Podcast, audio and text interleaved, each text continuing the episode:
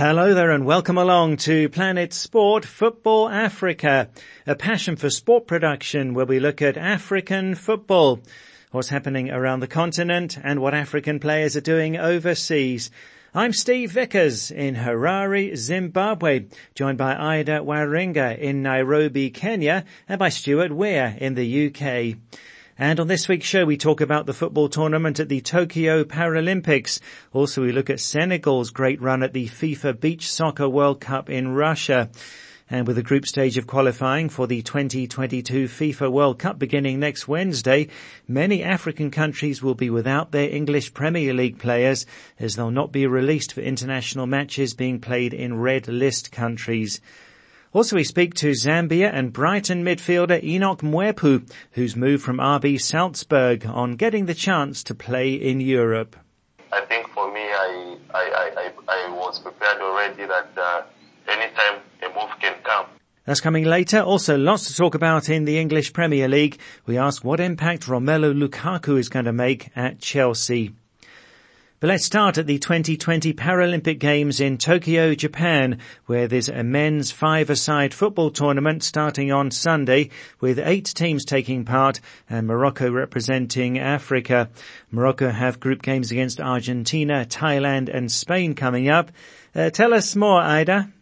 Well, it's interesting that Africa has only recently started participating in the Paralympics, Steve, because football was introduced at the Paralympics back in 2004. That was in the Athens Games. But we're talking the 2016 Games in Rio, you know, as Africa's maiden participation. And Morocco represented the continent there as well. So it's safe to say that the North African country is doing pretty well in para football also. But I do think that it's important to first understand just what this five-a-side football is, you know, that's featuring in the Paralympics. Well, it's a version of football for athletes with visual impairments, including blindness. And uh, depending on the competition, Steve, this is then further broken down to the different levels of visual impairment. So this is actually pretty interesting stuff, Steve, because a veteran Moroccan defender, Imad Barka, has previously told stories of actually having to put gravel in the football, you know, just so that they could hear it back when he was in a school for the blind growing up. It's really interesting stuff. As for Morocco, well, Morocco is the most experienced African side, at least when it comes to this uh, because they are multiple African champions. They've taken part in the World Championships and as we've just mentioned, the last Olympic Games. Now, they drew one match and lost two in the 2016 games. And uh, one of those losses was a 3-1 loss to reigning champions Brazil. But if you ask me at least, it was a moment of pride to score against the Giants, you know, and keep the lead well into the second half to a point where it looked like they might have actually broken Brazil's undefeated record, you know, before of course the South Americans came back to win it 3-1. Uh, nonetheless, the Atlas Lions qualified for the Tokyo Games after beating Mali 5-1. That was back in 2019 uh, in the African Championships final that was in Enugu, Nigeria. As for looking ahead to the games in 2021, well, they are in a tough group, Steve, that also features former world champions Argentina, who were also bronze medalists in Rio. Uh, Spain and Thailand are the other teams in the group, both of which Morocco has met previously in the World Championship. So at least the Atlas Lions won't be in totally unfamiliar grounds. Well, so we'll see how Morocco get on in the five-a-side football at the Paralympic Games in Tokyo. The football starts on Sunday. There's been some great competition in other sports already. Now also in international competition, the FIFA Beach Soccer World Cup ends in Moscow, Russia this weekend, with Senegal having become the first African team ever to reach the semi-finals. This after they came back to beat five-time champions Brazil 5-4 after extra time in a very exciting quarter-final match. The other African team in the 16-team tournament, Mozambique, went out at the group stage. Senegal will play Japan in the semi-finals on Saturday and win or lose, it's been a fantastic tournament for them. Now the group stage of qualifying for African teams for the 2022 FIFA World Cup in Qatar begins next Wednesday with the opening two rounds of matches being played in the space of eight days. Now countries including Egypt, Zambia and Zimbabwe have been dealt a blow as English Premier League clubs have unanimously decided not to release their players for international matches being played in red list countries. The English Premier League say they strongly support the club's decision. It applies to around 60 players from 19 clubs who are due to travel to 26 red list countries in this upcoming international window. Uh, those arriving from red list countries must spend 10 days in quarantine. So Egypt will be without Liverpool's Mohamed Salah, as Zambia won't have Leicester's Patson Daka or Brighton's Enock Mwepu, and Zimbabwe will miss Marvelous Nakamba of Aston Villa. And many other players from countries including Mali and Ghana also will not be allowed to travel. And at this stage, it looks likely that clubs in the English Football League, that's the Championship and the lower divisions, will also hold on to their players. And on Wednesday, the FIFA president Gianni Infantino wrote to the British Prime Minister Boris Johnson seeking travel exemptions for players. And the Confederation of African Football also urged the British government to provide exemptions, uh, but the UK government told Sky News that public health is their top priority and that there's no way that the rules can be relaxed for professional footballers. Well, this will be a big blow for the affected countries, obviously. Um, is it fair? Could FIFA have done more, Ida? Well, it's definitely a bitter pill to swallow, Steve, and it's one of those situations, honestly, where everyone feels that they have a point, you know, because the governing body has definitely come under criticism for, you know, squeezing in more World Cup qualifiers in the period coming up. Uh, don't forget that FIFA actually extended the September and October international windows that was in South America by two days to catch up on postponed fixtures. Now, of course, they will blame effects of COVID. Looking at the Premier League, well, does the EPL also have a basis for their decision? Yes, absolutely. I mean, look at what happened to Mo Salah and Mohamed Elneny, for example the last time they were out on national duty, caught COVID, and they couldn't leave Egypt until they tested negative, meaning that was an extended stay in their home country. Let's look at the national teams. Well, they have a point as well. You know, they will be hard hit by the player's absence. And as we all know, you know, oftentimes, frankly, if not all the time, the players plying their trade in the English Premier League tend to be the stars of their countries. But you never know, Steve. Maybe this will be an opportunity to produce other stars, you know? So looking at this, everyone honestly has a point, Steve, pretty much. And the result is a very volatile yet interesting conundrum, you know? And I mean, we have seen milder forms of this, much milder though, I will say, you know, with the whole club versus country row back in the day when, uh, some coaches, but most famously Alex Ferguson, you know, would refuse to release his players. But definitely this is against the backdrop of a global pandemic. And unlike last season, Steve, when FIFA granted exemptions to clubs for such, this time, the clubs could face FIFA sanctions if they refuse to release these players. Yeah, thanks, Ida. It's a tricky one, this, and asking for your thoughts on social media this week. Is the English Premier League fair to ban players from travelling to red list countries? So with the World Cup qualifiers on next week, lots of countries around Africa will be affected uh, as the English Premier League clubs have decided not to release players for matches played in red list countries. FIFA and CAF both asked the UK government to grant exemptions, uh, but it looks as though it's not going to happen. So is this fair for African football? And could the English Premier League or FIFA have done more for the African interest?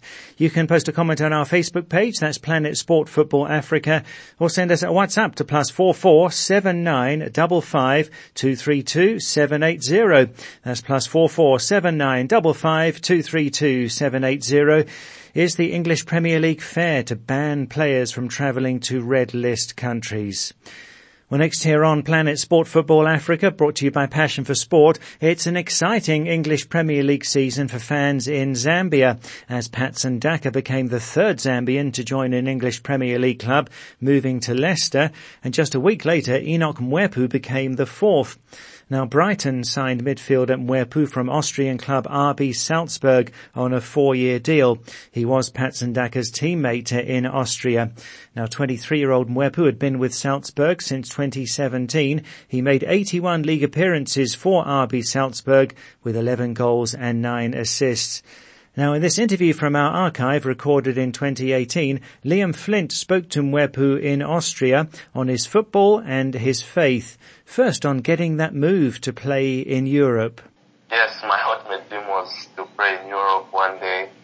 I kept the faith in myself and I kept talking about it all the time when I would tell my coach there one day I was gonna reach my dream of playing one day in big, big, big leagues in Europe. But the most difficult thing is how to move from Africa coming here to Europe. That is the most difficult thing maybe we face and challenge. But thank God that today I, I live my dream. I'm playing in Europe and uh, I'm, I'm waiting that one day I will, I will still play to the top, top teams in Europe. You got your wish. How did the move happen? Was it a surprise? I think it's not a surprise for me. It requires hard work. It requires determination commitment and focus on what you are doing. I think for me, I I, I, I was prepared already that uh, anytime a move can come. Having uh, been exposed to some professional games, we, we had the Africa Cup, we had the World Cup, so I think I was exposed so much and uh, I think the, the move was not a surprise to me. Just came on a good time and on a, on a good note when I was ready for it and you're now playing your football in Austria. Was it everything that you had hoped it would be? Was it hard at first to adapt? Yes, at first though, it's always a difficult thing because you don't know the people, you don't know the philosophy, you don't know the, the weather is you know. Thank God that a friend person that was close to me to tell me because he came earlier here in Austria. So he was there to, to advise me how things should be done gladly that I, I updated so well. It didn't give me much pressure, it didn't give me much, uh, much challenges. So, yeah, that's how, that's how I adapted to Australian football. Now, I live my, I live my, my, my expectation and the team is happy about my, my performance so far. And Enock, I know your Christian faith is very important to you on and off the pitch. How much of that faith in Jesus helps you as a footballer? My faith in football, not only okay in football, but specifically in my life, um, God has really helped me so far. Things uh, is a God who makes a way where there is no way, and I believe that uh, He's the Creator of the heavens, He's the Creator of the earth, and all things that earth happens for God's purposes even if we may face challenges, we may face bad situations, tribulations in life, but if the Bible says in in Hebrews 11 that if you believe and have trust in the Lord and have faith in you, you have what you have, what you need, what your heart desires to at that particular time. So as a footballer, as I, you know, as a footballer, I desire to be like who I am today, play football in Europe, play football at the topmost level, and if our faith in the Lord, always worshiping Him day and night, meditating about His Word, I think that is the only solution of prosperity and success. Because also the Bible says that uh, in Jeremiah 29 that uh, He has promised us to make us prosper and succeed in everything we do. No matter what we may pass, I know football is a, is a challenging sport. It involves a lot of things, but uh, if you have God by you, by your side, everything is possible. Uh, that's why today I live a life of faith in Him because He has helped me a lot of ways from my, my birth up to now in my career. And I, and I still hold my faith in Him and I believe that one day God will, will, will still be raising me high and one day if I die, there will be salvation at the end of the day, judgment of the end of the day. So it's good to do things uh, in a Christianity way that uh, that not only for the world things, but also for our salvation after football after life. This is uh, why our faith in, in God. That's Zambia and Brighton midfielder Enock Mwepu, the interview taken from our archive that was back in 2018 where Mwepu spoke to Liam Flint on his football and his faith, how he made it to Europe and the inspiration he has as a follower of Jesus. This is Planet Sport Football Africa, brought to you by Passion for Sport. You can follow us on Twitter at Planet Sport FA, and our website is planetsport.tv. And in the blog section there, Russ Bravo reflects on the Olympic Games and writes about learning the secret of contentment as there was joy and disappointment at the Tokyo Games as some won medals and many didn't. Russ looks at how, win or lose, we can be content in our heart. That's on our website, planetsport.tv, and you'll find it in the blog section. Now to social media. Last week we asked, what do you think about the Africa Cup of Nations draw? Uh, the draw for the 2021 edition was made last week. It sees the host Cameroon playing Burkina Faso in the opening game. So last week we asked, which do you think is the toughest group? And if your team is there, what do you think about their chances following the draw? With your comments, here's Planet Sport Football Africa's Ephraim Tagu. Uh, thanks, Steve. And we start today on Facebook with uh, Juma Ashraf in Burkina Faso, who says it's a great draw this time, and uh, Group E will be tough with Ivory Coast and the holders Algeria. And Akival Ubani in Nigeria agrees. Group E will be the toughest, says Akival. And also on Facebook, uh, Charles Maen in Kenya says Group C is the group of death with Morocco, Ghana and Gabon alongside poor Comoros. Meanwhile, Abdu Rahman Sheikh Hussein in Ethiopia says, it's a nice and fair draw for my country, Ethiopia, in Group A with Cameroon, Burkina Faso and Cape Verde. Uh, to WhatsApp now and Modest in the DRC says, according to my analysis, the most difficult group is perhaps Group C uh, because it has Morocco, Ghana and Gabon. And Smart Eddie in Uganda agrees. I think Group C is the toughest group, says Smart Eddie. And he continues, my country Uganda isn't there, but I wish all the best to Senegal. And we always welcome your voice notes here on Planet Sport of Football Africa. And Brima Kante in the Gambia is very optimistic about his country's chances. Our beloved Scorpions, we are drawn in Group D together with Mali, Tunisia and Mauritania which is a very fair draw for us. The two countries in that group are known to us and they are our neighbors Mauritania and Mali and we will perform well I believe. I'm hoping and praying my beloved country can qualify to the next stage. We are all proud of the Scorpions for the first time ever. We will not be supporting Ivory Coast, we will not be supporting Senegal, we will not be supporting Ghana, but we will be supporting our own country, the Gambia, which I'm very much proud of. Yes, and uh, what a proud moment that will be for all Scorpions fans as the Gambia will be playing in the Africa Cup of Nations finals for the first time in their history. Matthew K. Fala in Guinea says, well, I am a supporter of the Leone Stars and I hope Sierra Leone will win all of their matches. Well, uh, that will be a tough ask as the Leone Stars find themselves in the very challenging Group E alongside the holders Algeria with Ivory Coast and Equatorial Guinea as well. And uh, Shadrach Mwele in DRC believes the champions will come from that group. I think from the bottom of my heart that Algeria is the strongest team in the tournament and they will surely take the African Football Cup, says Shadrach. Mustafa Jallo in the Gambia sees Group C as the toughest group. A Group C with Nigeria and Egypt is the group of death, says Mustafa, and my country, the Gambia, will surely do well. And Amadou Baji, also in the Gambia, agrees with Mustafa on both counts. I think Group C is the toughest group because Ghana, Morocco and Gabon are all powerhouses and great footballing nations, says Amadou. My country, the Gambia, is in Group F, which is a fair draw to me. I have the confidence that uh, Gambian football is improving and we will make it if the boys maintain the consistency which they displayed during the qualifications when they topped the group ahead of Gabon and DR Congo.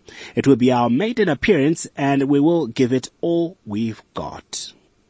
Meanwhile, landing Chelsea Jone in the Gambia is nervous uh, for his uh, country's team.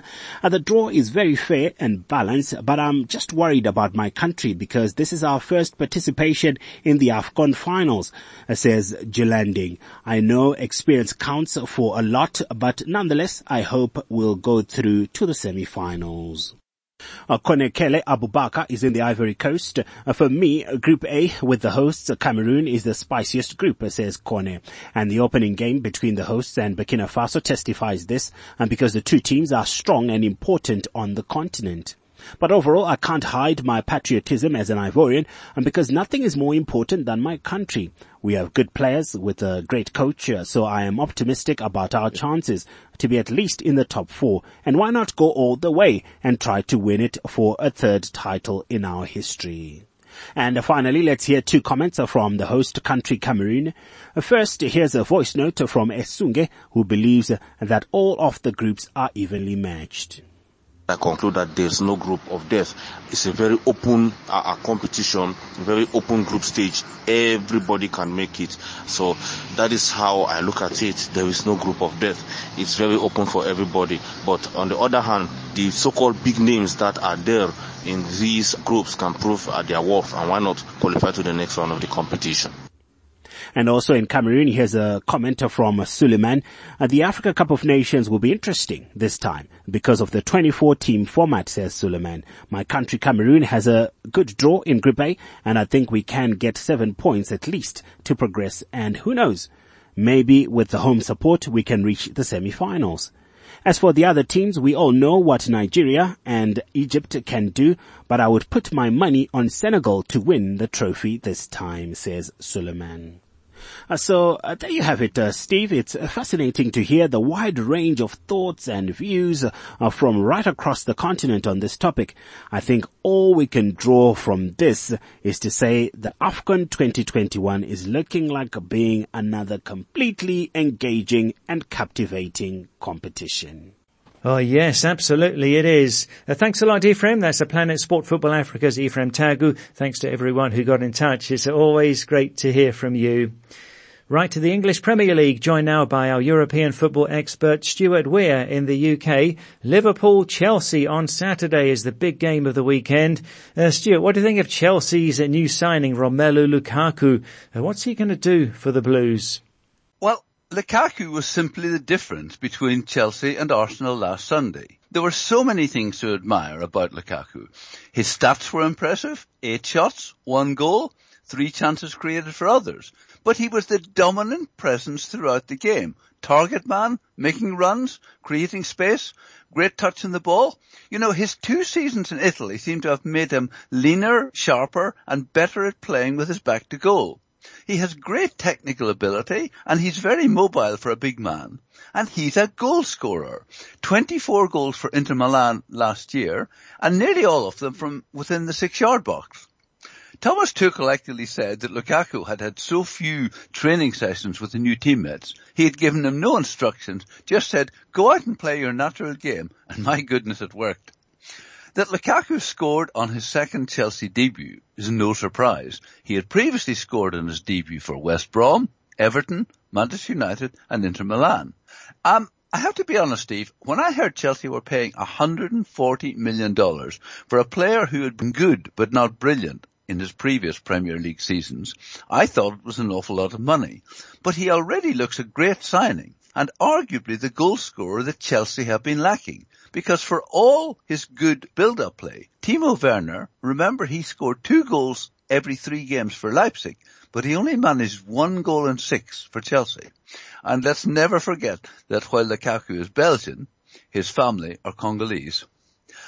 By the way, Steve, I think I can reveal why Lukaku left Inter Milan. It's because he's too young to play as a striker in Serie A.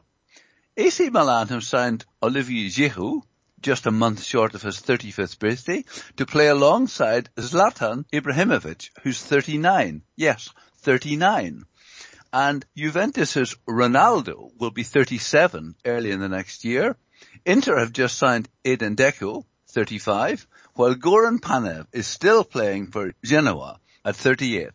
But I can tell you one thing, going back to Lukaku, if he can score at Liverpool this weekend, he really will be a Chelsea hero. Yeah, indeed. And amazing statistics on the ages of some of those strikers in Italy. Now Manchester City take on Arsenal on Saturday. City thrashed Norwich 5-0 last weekend, uh, showing maybe Stuart why they are the team to fear. Manchester City Arsenal is a massive game for both teams. City started with a defeat at Tottenham, then followed that with that easy victory over Norwich. Whereas Arsenal, playing in their 118th season of professional football, have completed two games without scoring for the first time ever in the league. That Pierre-Emerick Aubameyang has recovered sufficiently from COVID to come on as a substitute last Sunday and then score three goals in the League Cup midweek is excellent news for them. But you know, the Arsenal legend Ian Wright said of Arsenal's defeat to Chelsea that he couldn't see what Arsenal's tactics were or what their game plan was. Quite an indictment of Mikel Arteta. And of course, Arteta's last job before Arsenal was assistant manager at Manchester City. This is such an important game for both sides. Manchester City need to show that they are the force that we think they are, despite the defeat at Tottenham. And Arsenal have somehow got to avoid a third consecutive league defeat. I don't think either team really would have wanted this game so early in the season. Yeah, that's a tricky fixture, that one. And uh, what else have you got for us, Stuart? Um, Arsenal are not the only club in the Premier League waiting for their first goal. Crystal Palace, Norwich City and Wolves have also not scored yet. Wolves, incredibly, had 42 shots on goal in their first two games, just none of them went in. If Manchester United avoid defeat at Wolves this weekend, they will set a new Premier League record of 28 unbeaten away games. The previous record was 27, set by Arsene Wenger's Arsenal Invincibles in 2003-4. Last week I commented on the talent on the Manchester City bench. Well, how about this for a group of Chelsea subs? Kepa, Thiago Silva, N'Golo Kante, Ben Chilwell, Hakim Ziyech, Callum Hudson-Odoi, Kurt Zouma and Timo Werner. Now, if you're a Chelsea youth player wondering if you might get a game in the first team, you must be shaking your head at the number of seasoned internationals unable to get in the starting lineup. I thought it was great to see Dele Alli starring and scoring for Tottenham at Wolves. Remember just a few months ago, his confidence seemed to be shot to pieces when Jose Mourinho wouldn't even play him, but he has been revitalised by Nuno. And incidentally, Harry Kane came on as a substitute for the last 20 minutes of that game. With Lukaku and Reece James scoring for Chelsea on Sunday, it kept going a sequence in which Chelsea's last 10 goals have been scored by 10 different players. Manchester City profited from a comical own goal against Norwich when Norwich's Grant Hanley tried to cut out a cross, only succeeding in putting the ball in his own net. But the ball struck goalkeeper Tim Krul on the way in and was registered as an own goal by Krul and as it was in the seventh minute, Krul gained the rather unfortunate distinction of conceding the earliest ever Premier League own goal by a goalkeeper. Defeat by Liverpool leaves Norwich bottom of the table, and if the season ended today, newly promoted Norwich would be relegated, to be replaced by the top two in the championship, West Brom and Fulham. Uh, hang on a moment, weren't they relegated last season? You know, promotion and relegation really can be a revolving door. Finally, Steve, in the days of squad numbers, I want to tell you that Burnley's starting 11 at Liverpool were numbered 1 to 11. And the last time that happened in the Premier League was in 1998 when Charlton Athletic did it. Oh yeah, just like in the old days, many, many years ago when a matchday squad would have just 12 players, uh, the starting 11 would have jerseys 1 to 11, and number 12 would be the one substitute. Well, thanks a lot, Stuart. Uh, that's it for the show for this week. So from me, Steve Vickers, and Ephraim Tagu in Harare, from Ida Waringa in Nairobi, and from Stuart Weir in the UK, thanks a lot for listening. And Planet Sport Football Africa is a passion for sport production.